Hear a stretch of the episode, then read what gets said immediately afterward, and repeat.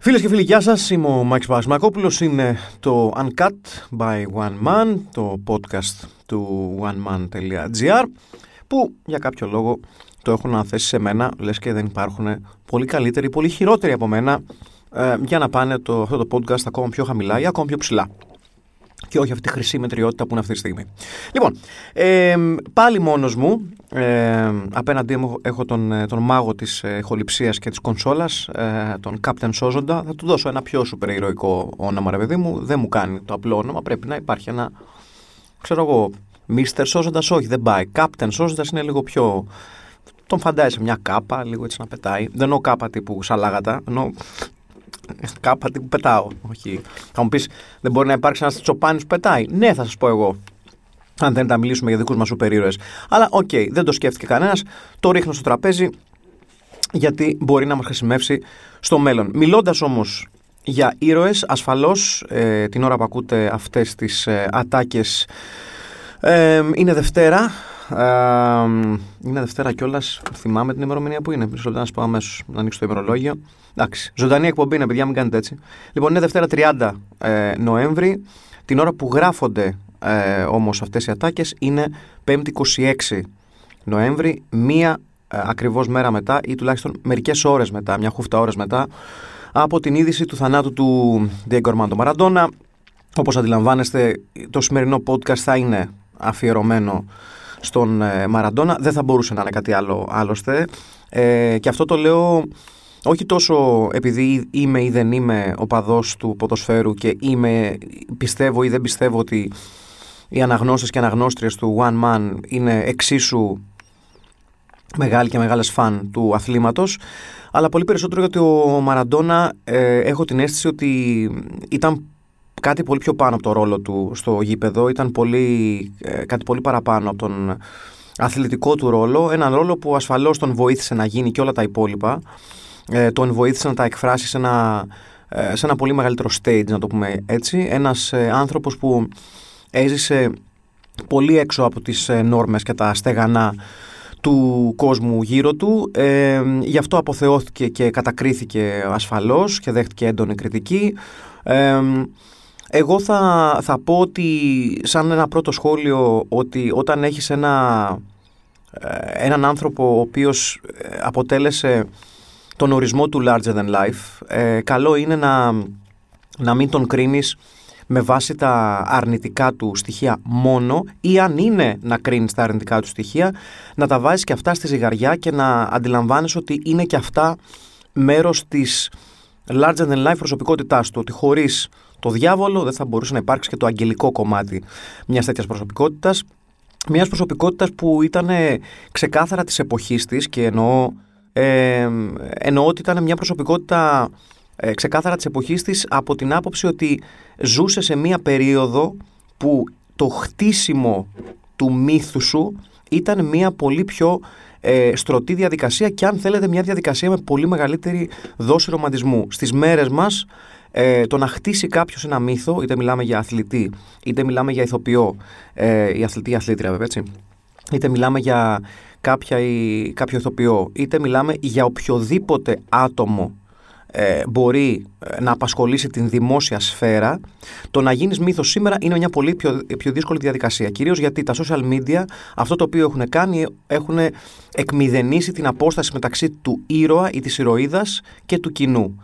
Ε, αυτό για μένα είναι κάτι πάρα πολύ κακό. Ε, νομίζω ε, τραβάει και σέρνει τα παραμύθια ε, οποιοδήποτε είδους στο πεζοδρόμιο και τα κάνει πολύ πιο βατά, πολύ πιο ε, διαχειρίσιμα από το μυαλό του, της, του σχολιαστή, της σχολιάστριας και ε, δεν μας επιτρέπει να ε, ραντίζουμε αν θέλετε τους σύγχρονους ήρωες και τις ηρωίδες με την αστρόσκονη που μπορούσαμε να ραντίζουμε στο παρελθόν. Ε, ε, για παράδειγμα, σήμερα ε, με τα social media να ε, δίνουν ένα, μια πολύ μεγαλύτερη πλατφόρμα σε όποιον θέλει να πει το μακρύ του και το κοντό του, μπορεί ο καθένας να θεωρεί ότι έχει το δικαίωμα να κρίνει όσο πιο αυστηρά νομίζει τον οποιονδήποτε και τον οποιανδήποτε. Ε, αυτό είναι ούτως ή άλλως ένα κακό πράγμα που μας έχουν δώσει στα social media και το διαδίκτυο γενικότερα. Πόσο μάλλον όταν μιλάμε για προσωπικότητες που ε, σε άλλες περιόδους θα μπορούσαν να εμπνέουν με μεγαλύτερη ευκολία, θα μπορούσαν να εμπνέουν με μεγαλύτερη ασφάλεια, να το πω έτσι, πόσο μάλλον στην περίπτωση ενός Διέικο Αρμάντο Μαραντόνα που είχε πολλά κουσούρια, πολλές αμαρτίες στο μπλοκάκι του και στο κεφάλι του. Αλλά έστω και έτσι μπορούσε να εμπνέει πολύ περισσότερο από όσο νομίζω θα μπορούσε να εμπνέει ένας χαρακτήρας σαν και του Μαραντόνα σήμερα. Καταρχήν, δεν, δεν νομίζω ότι θα μπορούσε να υπάρξει ένας χαρακτήρας, μια προσωπικότητα σαν το Μαραντόνα σήμερα. Δεν θα, δεν θα του δινόταν η ευκαιρία να εκφράσει αυτό το πιο μποέμ, πιο επαναστατικό του λόγο. Ε, νομίζω ότι τα, στεγα, τα κοινωνικά στεγανά πλέον είναι πολύ πιο έντονα και αφήνουν πολύ λιγότερο περιθώριο για την πραγματική ελεύθερη και δημιουργική έκφραση, ε, ειδικά σε βιομηχανίες δισεκατομμυρίων όπως είναι το ποδόσφαιρο και ο αθλητισμός γενικότερα. Ε, ειδικά το ποδόσφαιρο, κακά τα ψέματα. Ε, ο Μαραντόνα λοιπόν ήταν ένας χαρακτήρας που ακόμα και σε αυτούς και σε αυτές που δεν τον πρόλαβαν να τον δουν live να παίζει ποδόσφαιρο ε, ήταν αποδεκτός ως μία από τις μεγαλύτερες φυσιογνωμίες του ποδοσφαίρου αν όχι η μεγαλύτερη για μένα που είχα την ευτυχία να τον προλάβω έστω και σε νεαρή ηλικία εγώ να τον, να τον δω live ε, είναι πάρα πολύ δύσκολο να οριοθετήσεις τον Μαραντόνα μέσα στο πλαίσιο του αθλήματος το οποίο υπηρέτησε ε, αν υπερβάλλουμε λίγο, θα λέγαμε ότι το ποδόσφαιρο υπήρξε το Μαραντόνα, υπό μία έννοια. Ε, αλλά το, το εντυπωσιακό με το Μαραντόνα είναι ότι ε, βλέποντάς τον να παίζει, ήταν ξεκάθαρο ότι ήταν ένας ποδοσφαιριστής έξω ε, από το πλαίσιο ε, του αθλήματος. Δηλαδή ήταν ένας, ε, αν και χρησιμοποιείται πολύ συχνά και πολύ τετριμένα αυτή η ατάκα, αυτός ο μάγος της μπάλας, εάν υπάρχει ένας παίκτης για τον οποίο θα τέριαζε αυτός ο χαρακτηρισμός, ήταν σίγουρα ο Μαραντόνα ήταν ένας μάγος της μπάλας, ένας ποδοσφαιριστής που είχε το θείο δώρο, το ποδοσφαιρικό μυαλό να κρίνει, να αλλάζει τις ισορροπίες ενός αγώνα μόνος του ε, και να το κάνει αυτό ε, χωρίς να είναι πλαισιωμένος από ποδοσφαιριστές, πάντα τουλάχιστον, της ίδιας δυναμικής και του ίδιου ταλέντου με αυτόν. Αυτό ε, τον κάνει ακόμα πιο σημαντικό και ασφαλώς εκτόξευσε και βοήθησε στο χτίσιμο του μύθου του το ότι ο Μαραντόνα στις μεγαλύτερες στιγμές της καριέρας του, στις σημαντικότερες στιγμές της καριέρας του, πλαισιώθηκε από ποδοσφαιριστές που ήταν μία, δύο, τρεις ή και περισσότερες σκάλες κάτω από αυτόν.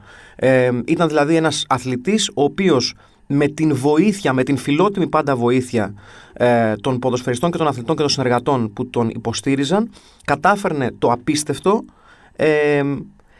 λίγο πολύ μόνος του. Θα μου πείτε τώρα, ε, αυτό είναι λίγο άσχημο για τους ποδοσφαιριστές που έπαιξαν μαζί του. Ναι, αλλά ταυτόχρονα εγώ δεν θυμάμαι κάποιον ποδοσφαιριστή που έπαιξε μαζί με τον Μαραντόνα στα καλά του, που να είχε ποτέ την αντίθετη άποψη. Δηλαδή ότι ο Μαραντόνα ήταν κάτι λιγότερο ή ότι ο Μαραντόνα με την παρουσία του αδίκησε εμάς. Νομίζω ότι όλοι ε, οι ποδοσφαιριστές που έπαιξαν με τον Μαραντόνα, όπως ακριβώς συμβαίνει και με άλλες μυθικές φυσιογνωμίες του ποδοσφαίρου, είτε μιλάμε για τον Πελέ, είτε μιλάμε για μυθικές φυσιογνωμίες άλλων αθλημάτων, όπως είναι το μπάσκετ για παράδειγμα και ο Μάικλ Τζόρνταν. Το χαρακτηριστικό, ανεξάρτητα με τα αρνητικά που κουβαλούσαν οι αθλητές αυτοί ως άνθρωποι α, και ως συμπέκτες, υπερίσχυε πάντα η αναγνώριση του μεγαλείου του ταλέντου. Ε, και αυτό νομίζω είναι το πιο σημαντικό και αυτό το οποίο οφείλουμε να κρατήσουμε. Ε, εγώ δεν θα μπω καν στη διαδικασία γιατί το θεωρώ, το έχω ξαναπεί νομίζω και σε διάφορες πλατφόρμες είτε γραπτές είτε οπτικές είτε τέτοιες podcastικές ραδιοφωνικές εγώ θεωρώ ότι δεν υπάρχει πιο κενή κουβέντα από το να ψάχνεσαι και να τραβάς τα μαλλιά σου για το ποιος είναι ο καλύτερος ε, όλων των εποχών κτλ. κτλ. Ε, είναι κρίμα ε, ως θεατής να μην απολαμβάνεις ε, την παρουσία ενός εκπληκτικού ταλέντου και να ψάχνεις να δεις αν αυτό το ταλέντο είναι το καλύτερο, το δεύτερο, το τρίτο ή το πολύ πιο πάνω. Στην περίπτωση του Μαραντόνα, ε, εγώ όσες φορές θυμάμαι να τον βλέπω στην τηλεόραση, ε, γιατί είναι, είναι και αυτό στη μέση, μην ξεχνάμε ότι την εποχή που μεσουρανούσε ο Μαραντόνα και όλα αυτά τα παλαιότερα ιερά τέρατα του ποδοσφαίρου, η δυνατότητά μας να τους βλέπουμε live ήταν πολύ πιο μαζεμένη ε, από αυτό το οποίο, τις δυνατότητες που έχουμε σήμερα. Και φυσικά ε, τις δυνατότητες σημερινές τις έχουμε, ε, τις έχουμε ως δεδομένες. Γιατί αυτό ξέρουμε πλέον, ότι μπορούμε να βλέπουμε 15.000 μάτς την ημέρα ταυτόχρονα σε διάφορες πλατφόρμες κτλ. κτλ. Τότε το να βλέπεις τους πραγματικά πολύ μεγάλους ποδοσφαιριστές ε, ανάλογα με τα δικαιώματα και ανάλογα με τις ζώνες, τις τηλεοπτικές κτλ. κτλ. Ήταν ένα δώρο, ήταν ένα αθλητικό δώρο. Ε, και ο Μαραντόνα ήταν από τα μεγαλύτερα δώρα που μπορούσες να πάρεις ε, ποδοσφαιρικά, να τον, να τον δεις είτε live είτε σε στιγμιότυπα. Και ε, αυτό νομίζω βοήθησε πάρα πολύ τον, να γραφτεί αυτός ο, ο, ο έντονος μύθος. Προσωπικά, ε, σας τα λέω λίγο μπερδεμένα γιατί και εγώ προσπαθώ από χθες που το άκουσα να βάλω τη σκέψη μου σε μια σειρά γιατί είναι πάρα πολύ δύσκολο να, να προχωράει η ζωή όταν μεγάλες φυσιογνωμίες και μεγάλες μορφές που οριοθετούν αν θέλετε τη ζωή μέχρι το θάνατό τους. Φεύγουν να δεις πώς θα συνεχίσεις ή να ζυγίσεις ρεαλιστικά την απώλειά τους. Ε, τουλάχιστον ε, όταν ακόμα είναι φρέσκια η απώλειά τους. Για μένα ο Μαραντόνα σαν πιτσιρικάς ήταν κάτι πολύ έξω από μένα και το λέω αυτό γιατί ίσως πολλοί κόσμος δεν ξέρει ότι είμαι κατά το ίμιση Άγγλος. Ε, οπότε η αγάπη μου για την Εθνική Αγγλία ήταν πάντα πάρα πολύ φανατική. Ε, την υποστήριζα ενώ ήξερα ότι εντάξει δεν είναι κάτι σπουδαίο τις περισσότερες φορές και ε, έχτιζε πολύ περισσότερο τον εαυτό της από το πραγματικά άξιζε. Αλλά θυμάμαι να βλέπω τον Μαραντόνα ε, στο, σε εκείνο το περίφημο, στο ιστορικό μάτς, ίσως ένα από τα πιο θρηλυκά μάτς στην ιστορία των παγκοσμίων κυπέλων, ε, σε εκείνο το περίφημο μάτς ε, του 1986, στο Μουντιάλ του 1986 που ε, κατά πολλούς και δικαίως μαζί με τα καταρτώματά τους στην Νάπολη ασφαλώς αλλά σε εθνικό επίπεδο σίγουρα ήταν η πολύ μεγάλη του στιγμή η στιγμή που ο Μαραντόνα ε, πήρε την Αργεντινή από το χέρι ε, και την οδήγησε με τον προσωπικό του τσαμπουκά, με το έτσι θέλω και με το ταλέντο του στην κορυφή του κόσμου. Αλλά ε, ακόμα και σε αυτή τη μεγάλη του στιγμή, γιατί ήταν ένα μουντιάλ με πολύ μαραντόνα και πώς όχι όταν η Αργεντινή ε, πήρε το, το Μουντιάλ στο τέλος ε, λίγα πράγματα μπορούν να ξεπεραστούν μάλλον λίγα πράγματα μπορούν να ξεπεράσουν την εμφάνιση του Μαραντόνα σε εκείνο το περίφημο γκολ, σε εκείνο το περίφημο μάτς της Αγγλίας, έχω χάσει τα λόγια μου, το περίφημο μάτς με την, ε, με την Αγγλία, εκεί που οι δύο πλευρές της προσωπικότητας του Μαραντόνα, ξεχνώντας όλα τα υπόλοιπα, ό,τι έκανε μετά, ό,τι έκανε πριν, ό,τι ήταν έξω, ό,τι ήταν μέσα, αν έκανε καταχρήσεις δεν έκανε, αν ήταν περίεργος δεν ήταν, το τι ξέρω εγώ, είχε με τα παιδιά του, με τους φίλους του, με αυτά, οτιδήποτε.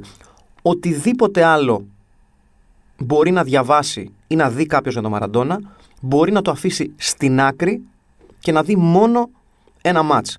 Σπάνια νομίζω ε, έχεις την χαρά και την ευτυχία να δεις όλη την εικόνα ενός αθλητή ή ενός ηθοποιού ή ενός καλλιτέχνη, γιατί ο Μαραντόνα ήταν ξεκάθαρα καλλιτέχνη, καλλιτέχνης, με συγχωρείτε, σπάνια έχεις τη δυνατότητα να δεις αυτό το πράγμα μέσα σε ένα αποκρισταλωμένο ε, σε, σε, ένα, σε, μια, σε ένα αποκρισταλμένο σακί χρόνου. Δηλαδή ότι ξέρεις ότι μέσα σε αυτά τα διαολεμένα τα 90 λεπτά μπορείς να δεις τα πάντα για έναν άνθρωπο και δεν χρειάζεσαι στην πραγματικότητα τίποτα άλλο.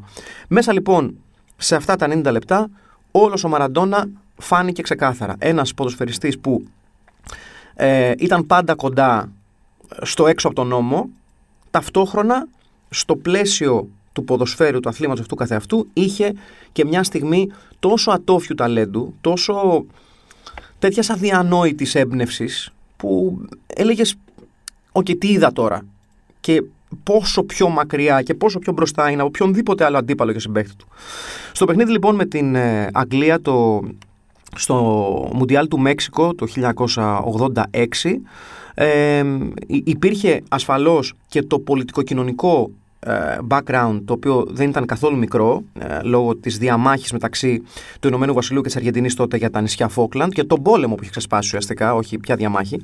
Ε, εκεί λοιπόν έρχεται ο Μαραντόνα ε, να βάλει το περίφημο γκολ το οποίο πήρε τον τίτλο «Το χέρι του Θεού», έτσι, ε, είναι ξεκάθαρα χέρι, δηλαδή με το σημερινό VAR δεν θα πέρναγε αυτό, αλλά άλλες εποχές όπως είπαμε, ε, πολύ διαφορετικές.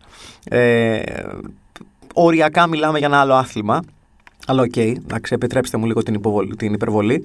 Ε, έτσι λοιπόν ο Μαραντόνα βάζει τον γκολ με το χέρι ε, και όπως χαρακτηριστικά είπε ο ίδιος ότι το γκολ αυτό μπήκε λίγο με το κεφάλι του Μαραντόνα και λίγο με το χέρι του Θεού.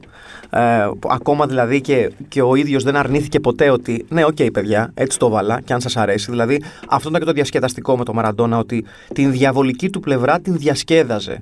Δεν απολογήθηκε ποτέ για την διαβολική του πλευρά. Δεν ένιωσε την πίεση να ζητήσει συγγνώμη για το μη αγγελικό του στοιχείο. Ε, το, το εκτόξευε στον ουρανό με την ίδια ευκολία που εκτόξευε και το αγγελικό του. Και αυτό νομίζω τον έκανε μια τόσο σπουδαία φυσιογνωμία, ότι δεν αρνήθηκε στον εαυτό του τίποτα, δεν, δεν ένιωσε την ανάγκη να πάρει τίποτα πίσω. Και αυτό είναι ένα σπάνιο χαρακτηριστικό. Ε, θέλει πάρα πολύ θάρρος. Ε, θέλει μεγάλη δόση βιβλακία, θα λέγε κάποιος, να μην προστατεύεις τον εαυτό σου σε κανένα επίπεδο. Ε, αλλά εγώ θα μείνω στο θάρρος. Θέλει πολύ μεγάλο θάρρος για να ζεις τη ζωή σου στα όρια. Και στα καλά της και στα κακά της. Ε, θέλει συνειδητοποίηση του ποιος είσαι, θέλει θάρρος, θέλει την απόφαση ότι θα κρυθείς αυστηρά γι' αυτό και θέλει τη συνειδητοποίηση ότι αυτή σου η απόφαση ενδεχομένως θα σε βάλει σε μπελάδες. Και ε, όταν λέω μπελάδες, εννοώ ε, ίσως και για την ίδια στη ζωή, όπως τελικά αποδείχτηκε, γιατί ο, ο Ντιέγκο μας άφησε σε, ε, σε ηλικία που νομίζω ότι είχε ακόμα χρόνια να τρέξει, αν το σώμα του και ο οργανισμός ήταν τόσο ταλαιπωρημένος από τα living on the edge που έκανε επί χρόνια ο Ντιέγκο.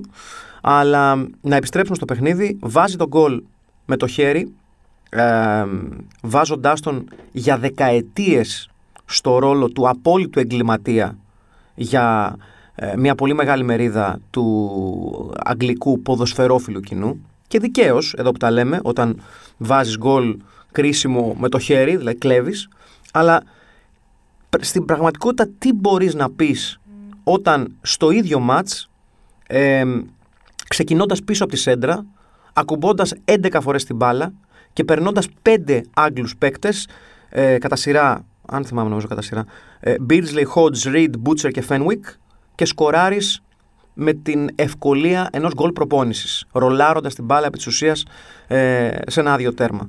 Ε, είναι αδιανόητο. Είναι ένα γκολ από αυτά τα οποία τα βλέπεις ξανά και ξανά σε χιλιάδες αφιερώματα για το ποδόσφαιρο και τις μεγάλες τους στιγμές. Προφανώς και είναι ένα από τα γκολ τα οποία έχουν μπει σε χιλιάδες λίστες με τα σημαντικότερα γκολ, με τις σημαντικότερες αθλητικές στιγμές, είναι ε, ένα πράγμα το οποίο εγώ προσωπικά όσες φορές και να το βλέπω πάντα μου προκαλεί μια, μια πολύ όμορφη ανατριχίλα ε, το να βλέπεις μια τέτοια στιγμή, γιατί είναι μια στιγμή μεγαλείου, μια στιγμή που λες ότι ε, όπως λένε και στο χωριό μου, we're in the presence of genius, παιδί μου. Είναι, αυτό, είναι τόσο απλό. Και ε, θα πω ότι προσωπικά την, την αίσθηση που ένιωθα βλέποντας τον Μαραντόνα να, να εκφράζει την ερωτική του σχέση με την μπάλα, την έχω νιώσει χωρίς να θέλω να φανώ βέβαιλος, έτσι, σε καμία περίπτωση, την έχω νιώσει βλέποντας καθαρά στο, στο τι σχέση είχε με την μπάλα, την έχω νιώσει μόνο βλέποντας στιγμές του Ζινεντίν Ζιντάν. Ε, δεν συγκρίνω τους παίκτες, δεν συγκρίνω τα επιτεύγματά τους, δεν συγκρίνω την πορεία τους, δεν συγκρίνω τις προσωπικότητές τους, συγκρίνω καθαρά την σχέση που έδειχναν να έχουν με την μπάλα. Δηλαδή το πώς κινούνταν στο χώρο με την μπάλα, το πώς τη χειρίζονταν, το πώς έδειχναν ότι η μπάλα ήταν καθαρά δική τους και την έδιναν σε κάποιο, αντί, σε κάποιο συμπέκτη, με συγχωρείτε, μόνο και μόνο για να τη χαρούν και λίγο οι άλλοι μέχρι να την πάρουν πίσω. Μέχρι να την πάρουν πίσω οι, οι πραγματικοί δικαιούχοι της αυτό. Και ο, ο, ο Ζιντάν είχε αυτό το στοιχείο της ερωτικής σχέσης με την μπάλα που είχε και ο, και ο Μαραντόνα. Και για μένα προσωπικά, ε, μόνο αυτός ο παίκτης μου έχει δημιουργήσει αυτή την αίσθηση ότι το ποδόσφαιρο, ε, βλέποντάς το, βλέποντας κάποιο ποδοσφαιριστή να λειτουργεί με την μπάλα, μου έχουν δώσει την αίσθηση ότι είναι ένα άθλημα το οποίο, εάν βρεις τον κατάλληλο παίκτη και αν βρεις την κατάλληλη προσωπικότητα, ξεφεύγουν. Ξε, είναι ένα άθλημα που μπορεί να ξεφύγει από την έννοια του καθαρά βλέπω ένα άθλημα το οποίο μου αρέσει. Και πας σε ένα επίπεδο τέχνης, σε ένα επίπεδο πίνακα ζωγραφικής, σε ένα επίπεδο ενός συγκλονιστικού τραγουδιού κτλ. κτλ. Ε, ο Μαραντόνα ε, εν τέλει γι' αυτό λατρεύτηκε. Γιατί ε, τα συναισθήματα που δημιουργούσε στον κόσμο ε, είτε μιλάμε για τους οπαδούς της Νάπολη που τον λάτρεψαν είτε μιλάμε για τον κόσμο της Αργεντινής που προφανώς όπως μπορείτε να αντιληφθείτε εικόνες που έχουν φτάσει στα μάτια μας και οι ήχοι που έχουν φτάσει στα αυτιά μας από την Αργεντινή, ε, καθώς ο λαός Αργεντινής θρυνεί το Μαραντόνα, είναι καταπληκτικές, είναι συγκλονιστικές, είναι, ε, αξίζουν απόλυτα σε αυτή την προσωπικότητα.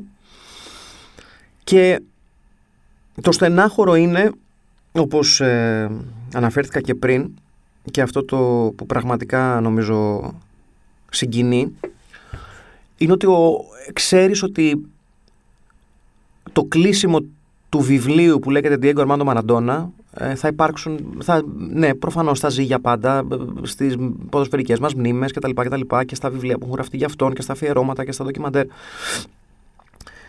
Αλλά το κλείσιμο του βιβλίου της ζωής του Diego Armando Maradona δυστυχώς ε, κλείνει και οριστικά ένα πολύ σημαντικό κομμάτι του ρομαντισμού του αθλήματος. Ε, και αυτό δυστυχώς με το ποδόσφαιρο όπως είναι σήμερα και όπως το καταναλώνουμε σήμερα, όχι μόνο το πώς εκφράζεται από τους αθλητές του, αλλά το πώς το καταναλώνουμε, ε, είναι κάτι που δεν θα ξαναβρούμε ποτέ. Ε, να, να, να προτείνω ένα παράδειγμα. Όταν μιλάμε για παράδειγμα για τον Λιόνελ Μέση ή τον Κριστιανό Ρονάλντο ε, και το πώς είναι δύο καταπληκτικοί παίκτες που δεν επιδέχεται αμφισβήτηση σε αυτό το πράγμα και ότι με βάση τα νούμερα είναι οι καλύτεροι παίκτες που υπήρξαν ποτέ. Έτσι. Ξαναλέω, με βάση τα νούμερα. Τις κατακτήσεις, τα γκολ, τα επιτεύγματα, μπλα μπλα μπλα μπλα. Ε, η αίσθηση που μου αφήνει εμένα η παρουσία αυτών των δύο πολύ μεγάλων αθλητών, γιατί είναι δύο τεράστιοι αθλητές, τη δική του σημασία θα την καταλάβουμε όταν πλέον δεν θα παίζουν ποδόσφαιρο και θα κάνουμε δεκαετίες να ξαναδούμε κάτι αντίστοιχο. Δηλαδή, μια εποχή που είδαμε δύο κορυφαίους αθλητές την ίδια στιγμή να κονταροχτυπιούνται για την κορυφή του αθλήματος. Ε, όμως είναι δύο εξαιρετικοί αθλητές, είναι δύο εξαιρετικοί ποδοσφαιριστές. Δεν είναι προσωπικότητες που ξεφεύγουν 100% από το άθλημά τους. Λίγο περισσότερο ο Κριστιανό Ρονάλντο θα λέγαμε, γιατί είναι ένας αθλητής ο οποίος ο ναρκισισμός του και η, και η, η, η αίσθηση που έχει ο ίδιος για την προσωπικότητά του του επιτρέπουν να είναι και ο Κριστιανό Ρονάλντο εκτός του αθλήματος, αλλά είναι καθαρά επιφανειακό. Αυτό το κομμάτι του Κριστιανό Ρονάλντο δεν είναι πάνω από το, από το ποδοσφαιρικό του. Είναι καθαρά επιφανειακό. Ο, ο Μαραντόνα και οι αθλητές του επίπεδου του Μαραντόνα και τέτοιας μυθολογικής αξίας, ε, στην πορεία της ζωής τους και στην πορεία της καριέρας τους κατάφεραν κάτι το οποίο φαντάζει με τα σημερινά δεδομένα άπιαστο. Να είναι κάτι πολύ παραπάνω. Να ε, χτίζουν κάτι πολύ παραπάνω από αυτό που ξεκίνησαν να είναι. Να ε, μπορούν να γράφουν ε, παραμύθια και να δημιουργούν μνήμες που θα συζητιούνται για πάρα πολλά χρόνια μετά. Ε, ο Μέση και ο Κριστιανό Ρονάλντο και οι αθλητές οι σημερινοί που σπάνε ρεκόρ είναι αυτό. Είναι αθλητές, είναι ποδοσφαιριστές και όσο μεγάλο να είναι αυτό για το άθλημα που υπηρετούν, μένουν εκεί. Δεν μπορούν να σπάσουν αυτό το μαγικό παραμυθένιο ταβάνι που είχαν οι αθλητές του παρελθόντος και οπωσδήποτε δεν μπορούν ποτέ να φτιάσουν ένα επίπεδο όπως αυτό του, του, του Diego Maradona γιατί ο Diego Maradona έχω την αίσθηση ότι μπορούμε να κάτσουμε ώρες να συζητάμε για τον Maradona μπορούμε να κάτσουμε ώρες να ανατρέχουμε σε κείμενα, σε συνεντεύξεις του, σε δηλώσεις συμπεχτών, εχθρών, αντιπάλων, μπλα μπλα μπλα. κανείς όμως έχω την αίσθηση ότι δεν καταλάβει 100% τι ήταν ο Μαραντόνα στην ολότητά του. Και αυτό είναι που τον κάνει μία σχεδόν εξωγήινη φυσιογνωμία. Και αυτό κάνει ασφαλώς και την απώλειά του δυσβάσταχτη και κάνει την απώλειά του σε κοινωνικό και καλλιτεχνικό επίπεδο, αφήστε έξω το αθλητικό, μία απώλεια που αφήνει μια πραγματικά πολύ μεγάλη τρύπα στη ζωή μας, στην αντίληψή μας, στο πώς καταναλώνουμε την δημοφιλή κουλτούρα, στο τι είναι η pop κουλτούρα χωρίς το Μαραντόνα.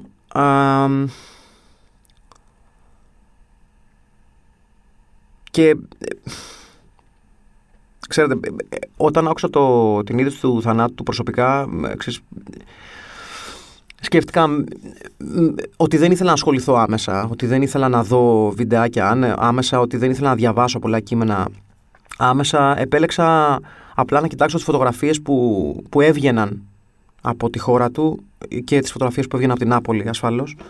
Ε, μια πόλη που χωρίς σύγχρονος υπερβολής ήταν η δεύτερη πατρίδα του Μαραντόνα.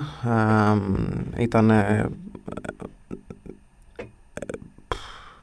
ήταν ο, ο γιος μιας πόλης στην οποία δεν γεννήθηκε. Δεν ήταν πραγματικός της γιος, αλλά σε, από κάθε άλλη άποψη ήταν. Η, η Νάπολη ε, υπήρξε και βρέθηκε στο, χάρ, το ποδοσφαιρικό, ποδοσφαιρικό χάρτη, με συγχωρείτε, ε, λόγω Μαραντόνα.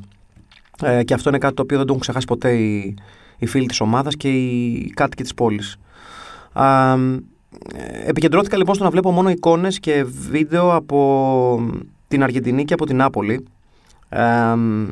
εκεί όπου έβλεπες κόσμο να πηγαίνει έξω τον Πομονέρα, να πηγαίνει δίπλα σε προσωπογραφίες του ποδοσφαιριστή, να, να τον αποθεώνει και ταυτόχρονα να τον θρυνεί με, το, με έναν ε, πολύ υπερβολικό τρόπο και το λέω το υπερβολικό θετικά, δηλαδή με μια υπερβολή που την, την αξίζουν τέτοιες φυσιογνωμίες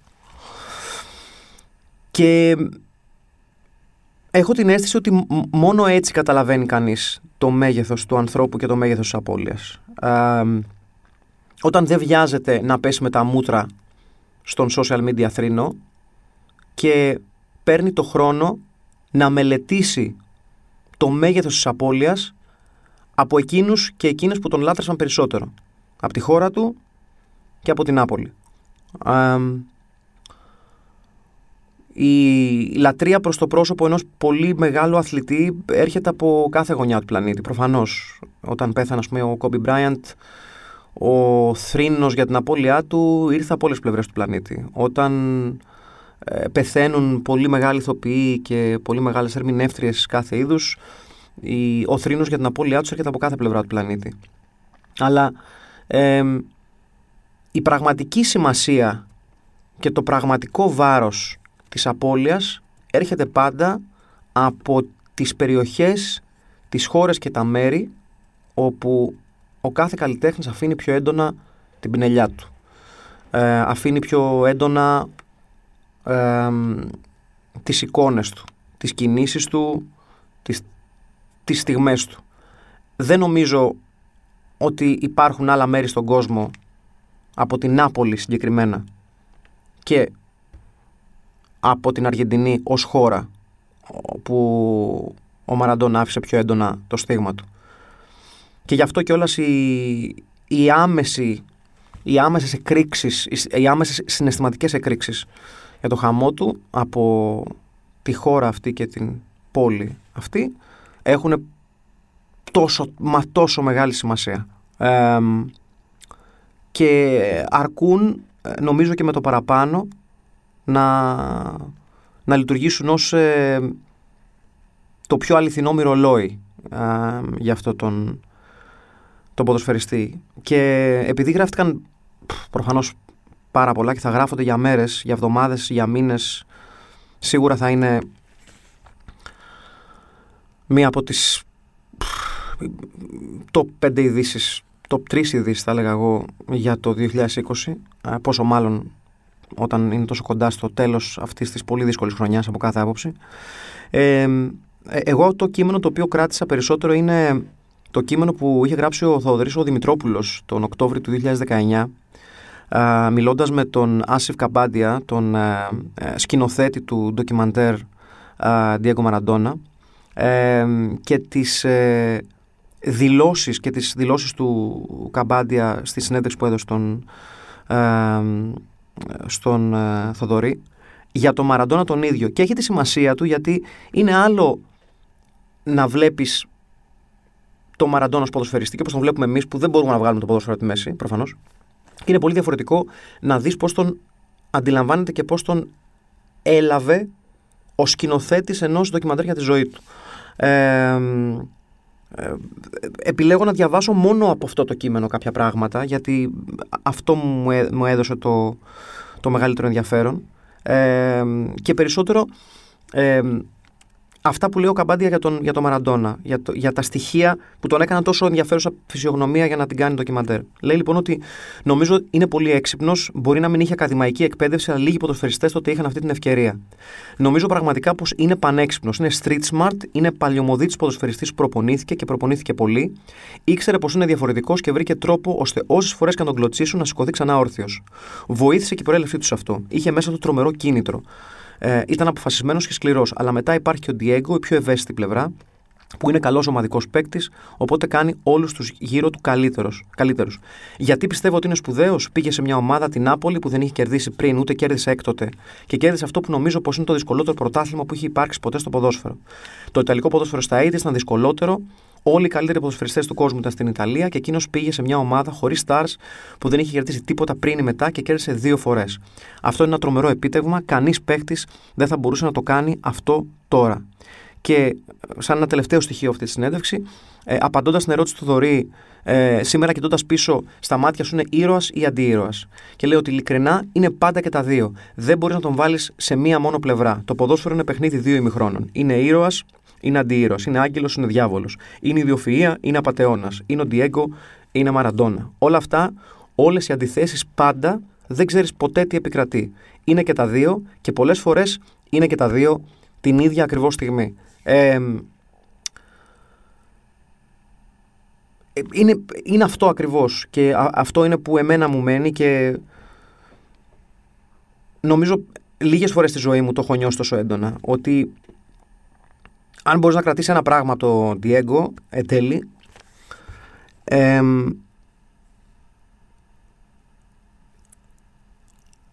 είναι ότι στο τέλος της δικής του ιστορίας ε, κανείς δεν ήταν τόσο τα πάντα όσο αυτός σαν προσωπικότητα και σαν χαρακτήρας. Και αυτός σαν κατόρθωμα μιας τόσο τρωτής ύπαρξης όπως είναι το ανθρώπινο σώμα και η ανθρώπινη ζωή γενικότερα είναι αυτό που τον κάνει περισσότερο από κάθε άλλο αθλητή που πέρασε από το άθλημα τον Θεό που πολλοί το χαρακτήριζαν γιατί εν τέλει αυτό ακριβώς ήταν. Αυτό. Αυτά είχα να πω για τον ε, Diego Maradona. με συγχωρείτε για το λίγο αλλοπρόσαλο του λόγου μου σήμερα και είχα σκεφτεί αυτή την εκπομπή πολύ πιο δομημένα από ό,τι μου προέκυψε. αλλά αρχίζοντας να, να μιλάω για τον Μαραντόνα ένιωθα λίγο κάθε φορά που, που, σκεφτόμουν να μιλήσω για τον Μαραντόνα, είχα μια δομή στη σκέψη μου και όταν ξεκίνησα να μιλάω στην πραγματικότητα και άκουγα τα λόγια μου γι' αυτόν, ε, αισθανόμουν όλο και περισσότερο την... αυτά που ένιωθα όταν ήμουν ένα παιδί και τον έβλεπα. Ε, αυτό το, το σχεδόν στοιχείο του σούπερ ήρωα, το ότι αυτός μπορεί να κάνει τα πάντα και εμείς απλά τον βλέπουμε και απορούμε για το πώς τον καταφέρνει. Ε, οπότε συγγνώμη αν ήταν λίγο αλλοπρόσαλο, αλλά τι να κάνουμε. Ε, έχω την αίσθηση ότι γενικότερα θα είναι αλλοπρόσαλος ο λόγος πολλών ανθρώπων καθώς θα προσπαθήσουν να προσεγγίσουν την φυσιογνωμία αυτού του αθλητή και αυτού του ανθρώπου. Ε, επέλεξα επίτηδες να μην αναφερθώ στα αρνητικά του γιατί δεν νομίζω ότι αξίζει τον κόπο ε, πλέον και γενικότερα θα πω εγώ. Αυτά λοιπόν ήταν το Uncut by One Man. Ήμουν ο Μάκης Πασμακόπουλος και θα τα πούμε την επόμενη Δευτέρα. Μέχρι τότε, να είστε καλά. Γεια χαρά.